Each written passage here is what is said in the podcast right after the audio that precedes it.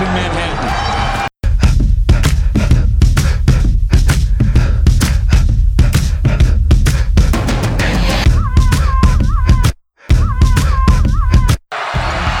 Off in time. Got it! And can't! Stuns Baylor!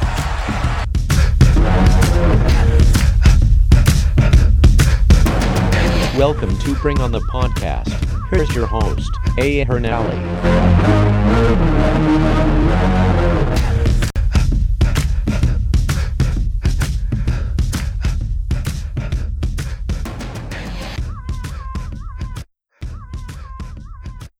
Hello and welcome to another episode of Bring on the Podcast. As always, I'm your host, Luke Thompson, and Eric is here with us, Eric Rubottom. Eric, how you doing?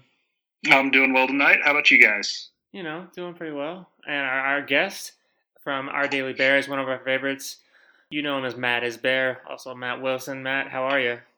Good morning, Waco. Uh, it's basketball season, guys. It's no, we're done with football. Thank God. After that Super Bowl, it is full blown basketball season, guys, and I'm very excited. If you couldn't tell, thank you for having me on. Listen, Matt, you're on a Kansas State podcast. As far as we're concerned, football season ended two weeks ago when Kansas City lost. Oh, this is very true. This is very true. Uh, guys, how's it going? It's it's going good because you know what? I'm uh, I'm looking at the Big 12 standings and Kansas State and Baylor are tied for first place.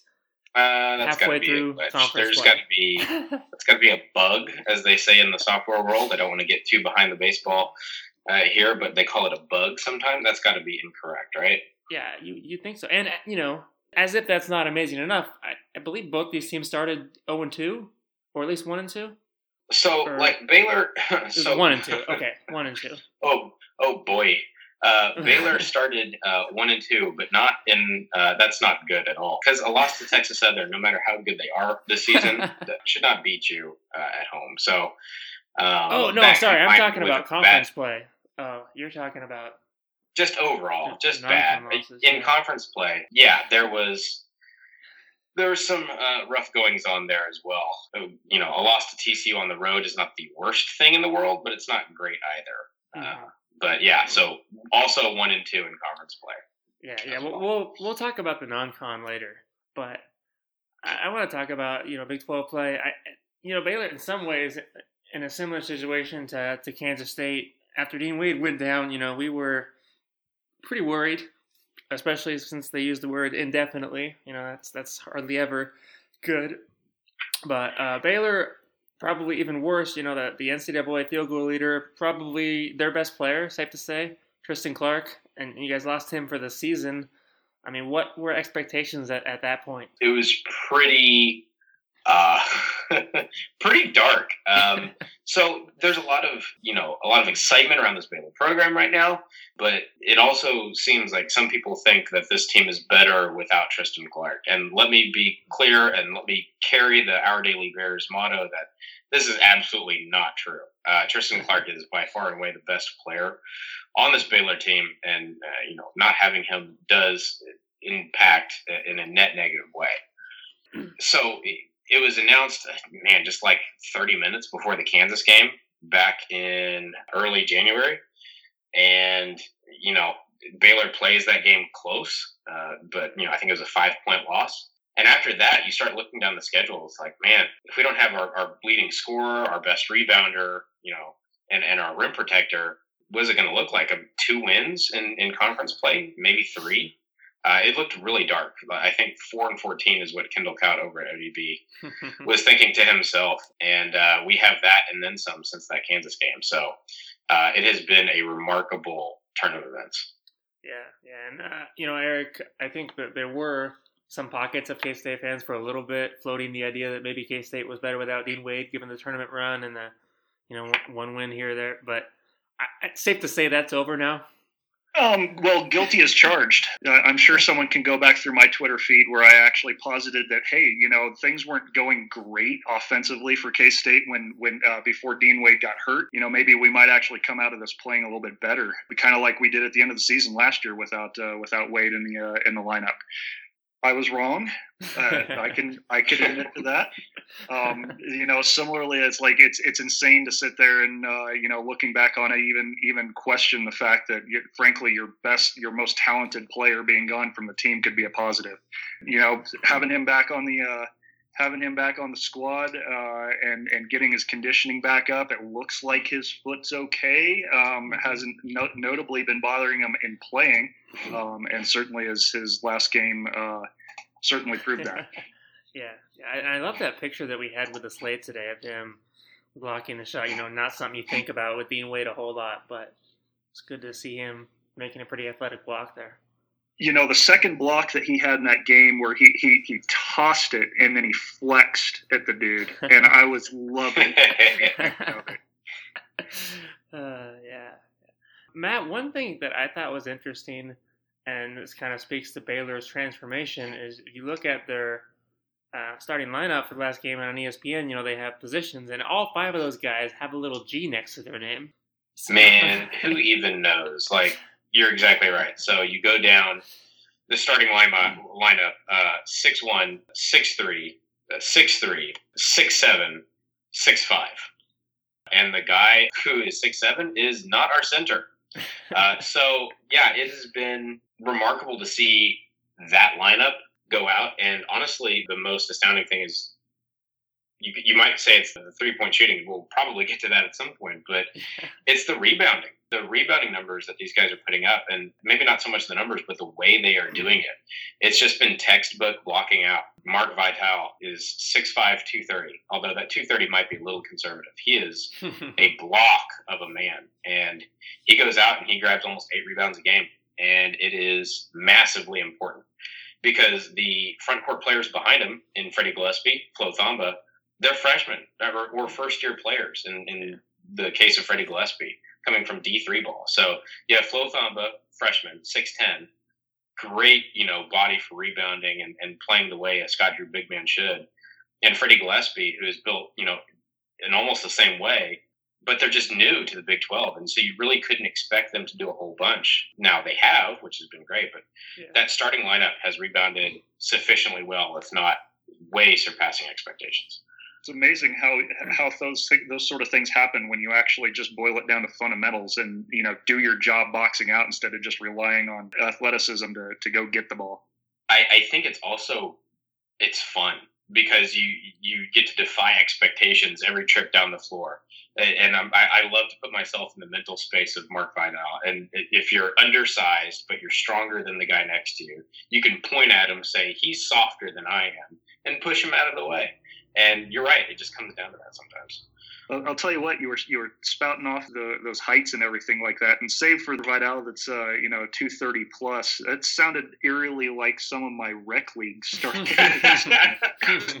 where the the the six six six seven dude is it doesn't play on the inside, and you don't have anybody else on the team taller than six five.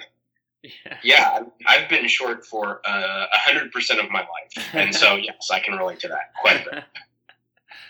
Yeah, I got my growth spurt after I gave up on high school basketball. worked out really well.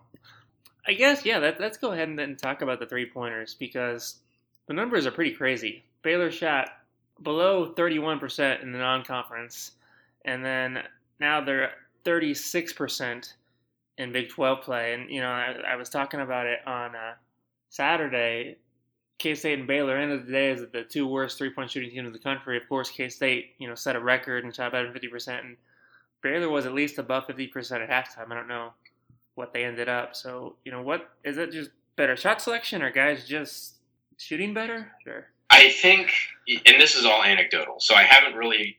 I'm kind of biting on a piece I'm working on for ODB, but just anecdotally, it feels like there is more of a willingness to just fire away mm-hmm. and, and, maybe some of that comes from just a, looseness, knowing, hey, we lost our our best player in Tristan Clark, and we also lost one of our, from an efficiency standpoint, best three point shooters in Jake Lindsey uh, in the off season. And so you lose two pieces, the expectations kind of fly out the window, and you just get loose and you just start firing. How much of that is actually Scott Drew dictated? How much of it is just the player saying, hey, man, we're out here, we got to score. We're not going to do it from the inside a whole bunch, so let's do it from the outside. But man, this team, I don't know that this team has ever led the Big 12 in three point percentage or three point attempts or three point makes. And right now, the, you know, three point percentage first, three point attempts third, three points made, three pointers made first. It's I've never seen this from a, a Baylor team, uh, and so it honestly it's just a lot of fun. You can start breaking down some of the individual performances, but just as a team, just a whole bunch of flamethrowers out there. Yeah. And I guess kind of along those same lines, Eric, you know, you want to speak a little bit about the difference between, you know, and I think we should acknowledge that a little bit is just luck, but, you know, why did K State shoot seven to thirty-one or whatever it was at A and then sixteen to twenty-nine, and the next game at Oklahoma State. Well, you really brought up, the, I think, the, the key point between those two games that you mentioned, uh, you know, talking to Matt about Baylor is shot selection. You know, uh, if you if, for any of you guys that watched the te- the uh, Texas A&M game, a lot of those threes they were the first shot available. They were rushed. They were just, uh, and, and a lot of them started coming late in the game too, when we were you know behind and just chucking the ball at that point most of the threes that we took in the uh, against Oklahoma State were were really they, they were most of them were very contextually smart. They were good shots. They weren't necessarily the first shot available, but they were the best shot that came available. A lot of it was made from actually, you know, playing zone offense and understanding how to beat a zone, which is something that our team has really struggled with all season. They did it masterfully against uh, Oklahoma State. Now, Oklahoma State isn't exactly a uh, isn't a juggernaut out there this year, but you know they're a quick team that seems to re- that, that has the ability to recover pretty well uh, on on the perimeter on a zone. And we were getting the ball in the paint, collapsing the zone, kicking it out for open threes. And I'll tell you what, those those are the threes that you're looking for, not that rush stuff where you just swing it around on the outside and take the first one that's available. Yeah. Was it weird that Barry Brown only took nine shots in that A and M game? To me, that was weird. I watched that whole game and it oh, was I'm just sorry. there was a weird there was just a weird cadence to the whole game. Yeah, I I thought it was a bad loss, but not like a bad loss. Does that make sense? There was nothing in that Texas A&M game to take away from other than K-State just basically came out and crapped the bed for 40 minutes. They just really didn't play well. They didn't play smart. You know, they got beat by a, a, a pretty mediocre team that frankly didn't have a great mm-hmm. night. But that's what happens when you don't show up. Yeah, yeah. They had one guy had a good second half. That was about it. yeah, a former Baylor player, by the way, Wendell Oh. Mitchell. Just just letting you know. Uh, just thought I should drop that in there. Yeah, and, and, and honestly, that's the second game that we played this season. You know, the, the Yeah. Tulsa, it was very reminiscent of the Tulsa game. Well, uh, and you know, where it was, it, it was just a, you know, a, it was a, a colossal crapping of the bed for 40 minutes. Well, and I, and I thought it was good, and maybe you know a part of the reason that they were responsible the next game is that you saw accountability from Bruce and from the players. You know, there was an interview with Dean where he was saying he was in the effort, and Bruce was saying, you know, I I should have prepared him better. So I, I think you know certainly better than the alternative to see those guys.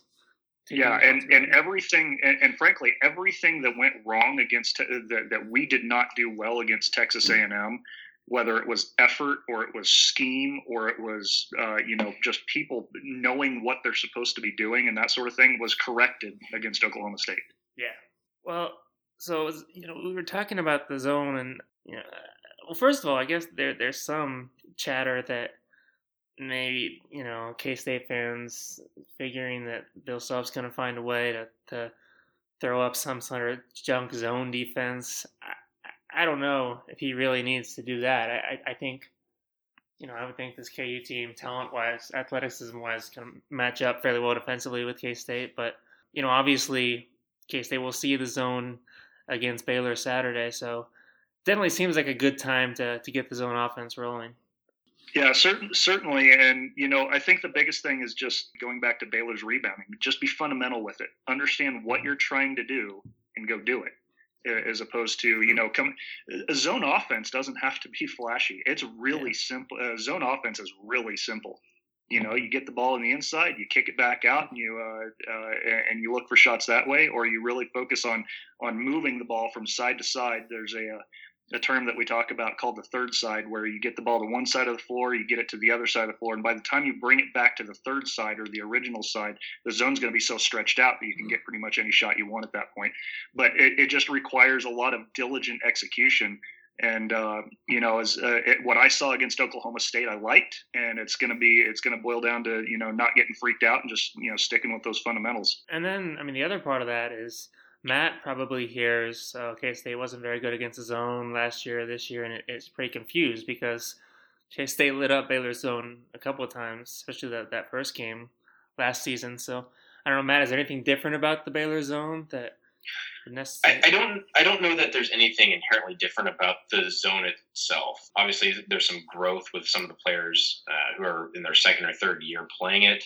Makai Mason, obviously, you know, pretty smart player as a senior a grad student. So grad student from Yale.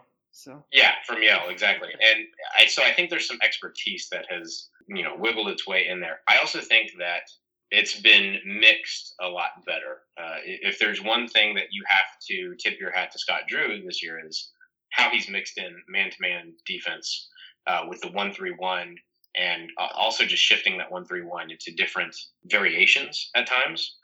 When to close out, when to move to the front, the back. There's a lot of fun little tweaks that they've made based on matchups.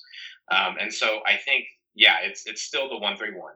It hasn't changed dramatically, but I think there's a lot more variations that teams can't really get into a comfort zone and just kind of bomb away from the corners. You know, I think they are actually denying the kind of the dunker spot quite a bit better than they did last year, uh, which prevents it from collapsing on itself. So you know, without diving too deep into the film, like I, I think just having some slightly smarter players compared to their last year version, and also just having uh, a little bit more variation has man, it's it's really been effective. You look at the opponent three point field goal percentage, uh, and only two teams have really smoked it in conference play, and that's Kansas, who shot you know nine for sixteen, which okay, that'll happen every once in a while from Kansas, yeah. and then Oklahoma State in a loss somehow shot 13 for 29, which I don't know that that'll ever happen again for them this season. Well, but that was the uh, same game that Baylor shot 15 for 25, right? So. Exactly. That Baylor went absolutely bonkers that game uh, and got the win. Uh, it was good timing for it too. But past that, nobody shot better than 33%, and uh, that was Tech. Held West Virginia, who's bad, to a low percentage. Held Alabama, who's pretty bad, to a low percentage and then Oklahoma and TCU both sub 30%. So, you know, I, I, think if that trend continues, then that puts Baylor in a pretty good spot defensively, at least. Yeah. yeah. I think that the key is getting it to Dean Wade in that high post spot. I think, you know, maybe you could make an argument for Dedric Lawson, but but Dean Wade, I think, as dangerous as anybody in the conference when he catches the ball, you know, 10 or 15 feet away from the hoop. Yeah, yeah. he has to, he has to shoot well from the mid range. Sorry, Eric. Uh, he has to shoot well from mid range to keep this thing competitive, at least from on that side of the floor, which I think he absolutely can do. You know, I think one of the biggest things that a one-three-one defense does is it uh, it really, uh, if you've got a good athletic one-three-one, uh, it's going to cause a lot of turnovers. The, I think that's the biggest takeaway from that compared to like a uh, more of your traditional two-three zone, which is a little bit more of a uh, driving protection and shot protection type type zone. So I think as long as K State can play without turning the ball over, uh, especially you know that we really like doing just kind of that one side to the other across the top of the key pass. That's stuff that doesn't happen against a one-three-one so it's gonna that that ball to prove your point that ball going into to dean wade in that high post or that mid post area is to be critical against a one-three-one yeah. And so let's talk a little bit about Baylor's offense, and I think we've got to start with, you know, we talked about how great Dean Wade was he scored 24, of course, and didn't miss a, a field goal. But he didn't win Big 12 Player of the Week because of that, that, guy gracious. from Baylor scored oh, 40 points. like, I, I, mean, I'm sure Barry Brown is watching that tape and saying, "All right, I want to, I want to guard this guy. I want my shot." But um, you know, how do you slow him down? I I don't know because Makai Mason is all of six one, maybe, maybe, maybe six one, and he, he's mounty. He's athletic, but he has found a way. It's not just the outside shooting, is what I'm trying to get to. It's uh, Makai Mason has found a way to continuously get to about 10, 8 feet and either throw a very high efficient floater up, find the correct pass, which is oftentimes a very difficult pass, or it's a leaner off of some insane angle off the backboard. And he's shooting a great percentage from that as well, almost 55%. And so it's just if he if he mixes that with continuing to shoot just an insane efficiency from three, I don't know that you can because it, it keeps you off balance. Now, I, I, do think he will come back to earth slightly with his three point shooting. I don't know that you can keep this up a, as he is, but it hasn't yeah. just been Makai Mason. I, I think that his ability to score the ball has kind of taken the pressure off some of the freshmen and younger players. Mm-hmm. Jared Butler, for instance, yeah. has been a revelation in shooting the ball, and you know he, he, will absolutely make freshman mistakes at times. But man, he's fun to watch. He can attack the rim, he can shoot the ball, uh, and he has a pretty good uh, occasional uh, pass that you didn't see before he did because he knew it was there all along. Um, yeah, so I, you know, Jared Butler is just one example. Devonte Bandoo has been shooting the ball pretty well. Uh, Mario Kegler hasn't been the transfer from uh, Mississippi State we're kind of waiting on him to show up in the form and fashion that he did in the SEC. Uh, but when he does, I think he'll be pretty pretty dangerous. Yeah. What one thing I was a little surprised by, you know, I was looking at trying to see who's kind of picked up the slack for, for Tristan Clark, and um, I figured King McClure would be one of the guys, but he's actually been less productive in, in the last few games. Um, and he's been he's been fine. He he absolutely he won the Oklahoma State game by uh-huh. himself. Uh-huh. Let's be very clear. He won the Oklahoma State game. And it's not that he's been terribly inefficient from three up until recently. I hope it's just a temporary slump, but you're right. There's been some mental errors. There's been some hesitation to shoot. Uh, I hope that goes away relatively soon because we need him. It's going to have to be all hands on deck especially if somebody else hits a slump, we're going to need him to step up. If I remember right, he had a pretty big game against K State last year. Maybe I'm. He is. If there's one thing anybody ever said on his scouting report is don't let him shoot it. He is a fantastic shooter. When he has space, time, and rhythm, uh, he's going to shoot a very high clip. So and then you know, so Baylor's got this win streak going, and you know the first few wins were nice, but these last two wins have just been running people out of the gym. Like, and TCU and Oklahoma are supposed to be, you know, decent teams. I'm not sold on Oklahoma, but that's. I'm thing. not sold on Oklahoma. I I don't think at some like you have to fight somebody. If they blow you out by 30 in your own gym in a snowstorm, you have to fight somebody, right? I was kind of I was disappointed in the Oklahoma program for not starting a fight. I'll say it. I'll say it. I don't know that they're as good as they were, you know, branded to be before the conference season started. TCU should be good. They are missing, you know, obviously one massive piece with the whole transfer uh, scenario, and his name is completely escaping me. Jaylen Fisher. Um, thank you. they should be better than letting Baylor score 90 and only scoring 64. Mm-hmm. I, I don't know. It obviously the Makai Mason hitting nine threes, that'll do it though against TCU. yeah. Against Oklahoma, yeah. everybody was hot. So, I, you know, again, shooting will at some point regress to the mean. Yeah. I hope it's not for a couple weeks. yeah. I guess it's kind of almost the opposite of how I would expect that trend to go. You know, a lot of times you see teams lose a key piece, sort of have to reinvent themselves, and they're good for a little bit, but then teams start seeing the film and you know things go south. Uh, is there any concern about that, or you, how sustainable do you feel like this run is? I guess. And this is the conversation amongst Baylor hoopheads: is oh, okay, this is great. I love it. This is super fun. um, when is when is this going to be real life again? And we said that after the Texas Tech win, we were like, okay, going to West Virginia, it's got to regress somehow. nope, scored 85 in Morgantown. Uh, okay, well, you know, we don't know much about this Alabama team, but they're way bigger than Baylor. So certainly there will be some sort of matchup problems inside, and there were to a degree. But no, that's a that's a win uh, against Alabama. Okay, well, definitely here's a downer. It's cold in Norman, and you know you have to go on the road again. Nope, thirty point win. Like so, every every time Baylor fans think that it might be coming to an end, not the whole season, but just this run. Baylor comes out and plays better than the game before. So I am going to continue to question it and hope that the results continue as well. Yeah. And Eric, I'll give you a chance. We can talk about K State's run, but before we, we do that, real quick, I want to talk about the non conference because, you know, a lot of K State fans understand we think K State has bad losses and losing at Tulsa and at A&M, but Baylor has losses on a different level. So Mhm. what what happened against Texas Southern and, and Stephen F. Austin, Matt? Hey man, uh, see what had happened was so Texas Southern. I have I have no idea. I do know that 19 turnovers is not a great place to start.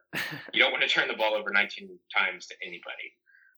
But then you know you come out and you win three straight. You lose to a, a good question mark asterisk Ole Miss team. I don't know. It's whatever. You, get a couple more wins. You lose to what looks like maybe a bad Wichita State team. Maybe not bad, but average at best. I think they beat Tulsa though. But anyways, hmm and then you come out and you lose to Stephen F. Austin again, turning the ball over 17 times, and I- I have no idea. And you follow that with a win at Oregon. So, you know, it's or not at Oregon, home for Oregon, but it's uh, kind of inexplicable. I think this team was probably still trying to work in some of the new faces, right? Makai Mason, Jared Butler, Mario Kegler, Matthew Mayer, freshman, like all of these new names trying to replace Jake Lindsey in that guard rotation. Maybe that had something to do with it. And you know, you had this Texas Southern team actually is pretty good, not great, but pretty good. They're organized, Mhm. and you know, you get organized athletes, and you can go beat anybody, and that's the beauty of basketball. So we're not going to talk about that anymore because Baylor's good uh, okay, fair enough. Um, so we'll, we'll move on. Of course, you know we are talking about Baylor because that's a Saturday game. That's how we do things. But that, that's not really the game on the mind of, of Kansas State fans right now. Eric, uh, tomorrow is the game in Kansas, and I thought Blair Kerkhoff said it pretty well in, in a column that he wrote. That it, it sort of feels like a if we can't beat KU right now, that then when can K State beat them? That's a fair point. That's a fair point. I did. I didn't read exactly what he wrote today, but you know, I would feel more confident if I knew that we didn't have those games in us, like uh, scoring 47 points at home against Texas. Um, you know, the, those kind of things stick in my head as a possibility. But I also know that there's no way that Barry Brown and Dean Wade are letting this team score 47 points against Kansas and uh, at Bramlage tomorrow night. So this is, I, I will make it every year we come in, you know, wondering if this is the year that KU is going to get beat, you know, and, and, so on and so forth. And you know, this year starting them off ranked number one, even there was just too many new moving pieces and parts for me to really buy into that that they were that good. Yeah. But as the season has gone along, and especially with uh, with Azubuike getting uh, getting injured for, and being out for the rest of the season, I, I'll go ahead and say it. This is the worst Kansas team that I have seen in recent memory. Mm-hmm. I mean, there are there are facets of the game that they are just not good at. Yeah. And for what it's worth, apparently Marcus Garrett is out for tomorrow's game as well. I just saw that. Did we know anything about that? Like what the story is there? I think it was just an injury, right? Uh, yeah, I, I, all I saw that he was out. You know, it, it's funny that we're at a point now where I immediately wonder if uh, someone found out that he's that, that his parents got paid yeah, too. Yeah. I mean, obviously it didn't bother him against Texas Tech very much, so who knows? Uh, but I guess you know, speaking of the dethroned Kansas, and, and, Matt, you can chime in on this as well. Like, you know, at, at what point can we really uh, start to believe that, that that could happen? You know, right now, obviously, they're just a half game back, but I, I look at it as if KU loses this one uh, in Manhattan, and if they lose at TCU, then I think we can start saying, yeah, that this this really looks like it will be the time. I don't know. What do you I, guys think? I, I think you have to wait until they are mathematically eliminated. I really do, and, it, and that's not really a testament to Kansas because this has been a, a very poor coaching job. I'll, I'll, come out and say it: a very poor coaching job from Bill Self. You have you know McDonald's All Americans up and down the roster, five stars up and down the roster, and you have people uh, saying it's okay, it's okay, Bill. So many injuries, and then you have teams like TCU and Baylor and Kansas State, who are dealing with injuries for considerable portions of their seasons, and they're doing just fine. And they don't have the five stars up and down the roster, right? Or, or you don't even have a center starting. I just think Bill Self has been great. I, I don't want to take anything away from his career, but this season has not been his best job. That being said, the Big 12 is so densely good Yeah. that it will cannibalize itself to a degree. And that gives everybody a chance, including Kansas. So until they are mathematically eliminated, I I won't bet against them, unfortunately. I will bet on Baylor, but uh, not against Kansas. Does that make sense? I I, don't it. think that makes sense, but it also makes sense. No, Yeah, it it's gonna be completely makes sense. And, and ultimately, I look at it as if they keep if they keep not being able to win on the road in the conference, then it becomes more and more likely. Um, you know, we know that they're going to be hard to beat uh, in, in Allen Fieldhouse because you're always playing against eight instead of five. Yeah. But you know, at, at- the end of the day, it's yeah, it's what are they one in five on the road? Is that right this I season? believe so. Yeah, one in five uh, total because they lost at Arizona State. One and four in conference, right? you know you uh, you hear people say it how hard it is to win on the road in the Big 12 and you know that's ultimately what's been their separating factor from their competition for the last you know umpteen years that they've won it is is being able to win on the road in, in the conference so if their ability to win on the road starts to uh, starts to normalize with the rest of the conference then I think it'll be competitive right up to the very end Oh, and just to correct that, sorry, I forgot they lost that Kentucky too. So it's one and three in conference and one and five overall. okay And no shame in a loss to Kentucky. That's a tough place to win. Um, But going going back to uh, to what you said, Matt, about the conference cannibalizing itself, I just I just looked, and as of today, according to KenPom, eight of the team of, of the ten teams in the Big Twelve are in the top forty. yeah, Yeah, it's it's just stacked year after year after year. Some of the high level teams, maybe not you know as dynamic as a Duke or Kentucky, but I'll be damned if not every team is dangerous. Yeah, and if the stupid things is is if you go in and sort it by defensive efficiency, seven of the top twenty six teams in the country are from the Big Twelve. yeah, that's impressive. in, in def- defensive efficiency. I mean, it it sucks to play basketball in the Big Twelve right now Yeah. because you the defenses are so good. Well, and what do you think? So I've, I've heard um, some people. Well, I've, I've heard some people say that's because there's less offensive talent in the conference. Do you think that there's any truth to that? Maybe, but I don't have to say it. okay. Okay. Fair Yeah. enough. Fair enough. Uh, Alright. I mean, I, I really think that if uh, that you know, uh, so if you look at K State, K State is not a great offensive team by scheme, by ability, by players, by you know talent, whatever word you want to put in there. Yeah. K State's not a great offensive team. Iowa State should be, Texas should be, KU should be. True. You start taking a look at those, and and, and frankly, K State's a little bit of an outlier there, where K State has a poor de- has a has a, I'll, I'll say poor. It's you know middle of the road from an offensive efficiency standpoint, but from a defensive efficiency standpoint, like they're you know certainly in the, that that top twenty six I was talking about, and a lot of the a lot of the teams that are above K State in the overall rankings, the efficiency delta, if you will, they they have top thirty offenses too. Yeah, yeah, that's fair. All right. Well, I, I think probably about time to, to wrap it up here. Matt, um, this is normally the part where we would ask you to make a prediction, but I'm going to do something a little different. For those of you who follow Matt on Twitter, you might know that after games, he likes to uh, call out fans who say negative Hey, and there's a code. Let me. Did, so yeah, that's what that's what I want to say. I want, my my question for you, Matt, is what advice can you give to K State fans who don't want to be called out in, in the event of a K State loss? Hey, just say, "Dang, uh, that loss sucked. I didn't like that." Unfortunately, Kansas State didn't play as well as Baylor. Or uh, here are the things to avoid: saying cuss words at Baylor, like saying "I hate Scott Drew" or "I hate Baylor" or things of that nature. Don't be don't be so negative because that that's uh, that's how I find it. Don't be negative. All right. Well, there you go. I just want people to be positive. I just want there to be love in the Big 12. Basketball is all about love. Uh, but sometimes, uh, yeah, sometimes there's not. Unless it's Kansas.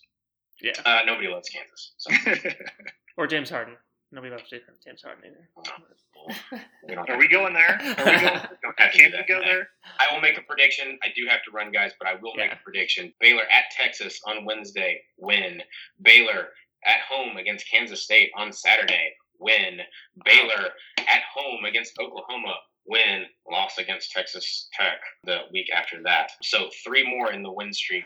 Put your mortgage on it. Uh, that is a stone cold lock. Three in a row. Just bet the money line or whatever spread. It doesn't matter. Baylor's winning by 20 each game. Guys, have a fantastic week. All right, there you go. Well, thanks, uh, Matt. We appreciate it as always. No problem. Y'all sick 'em. All right. So yeah, I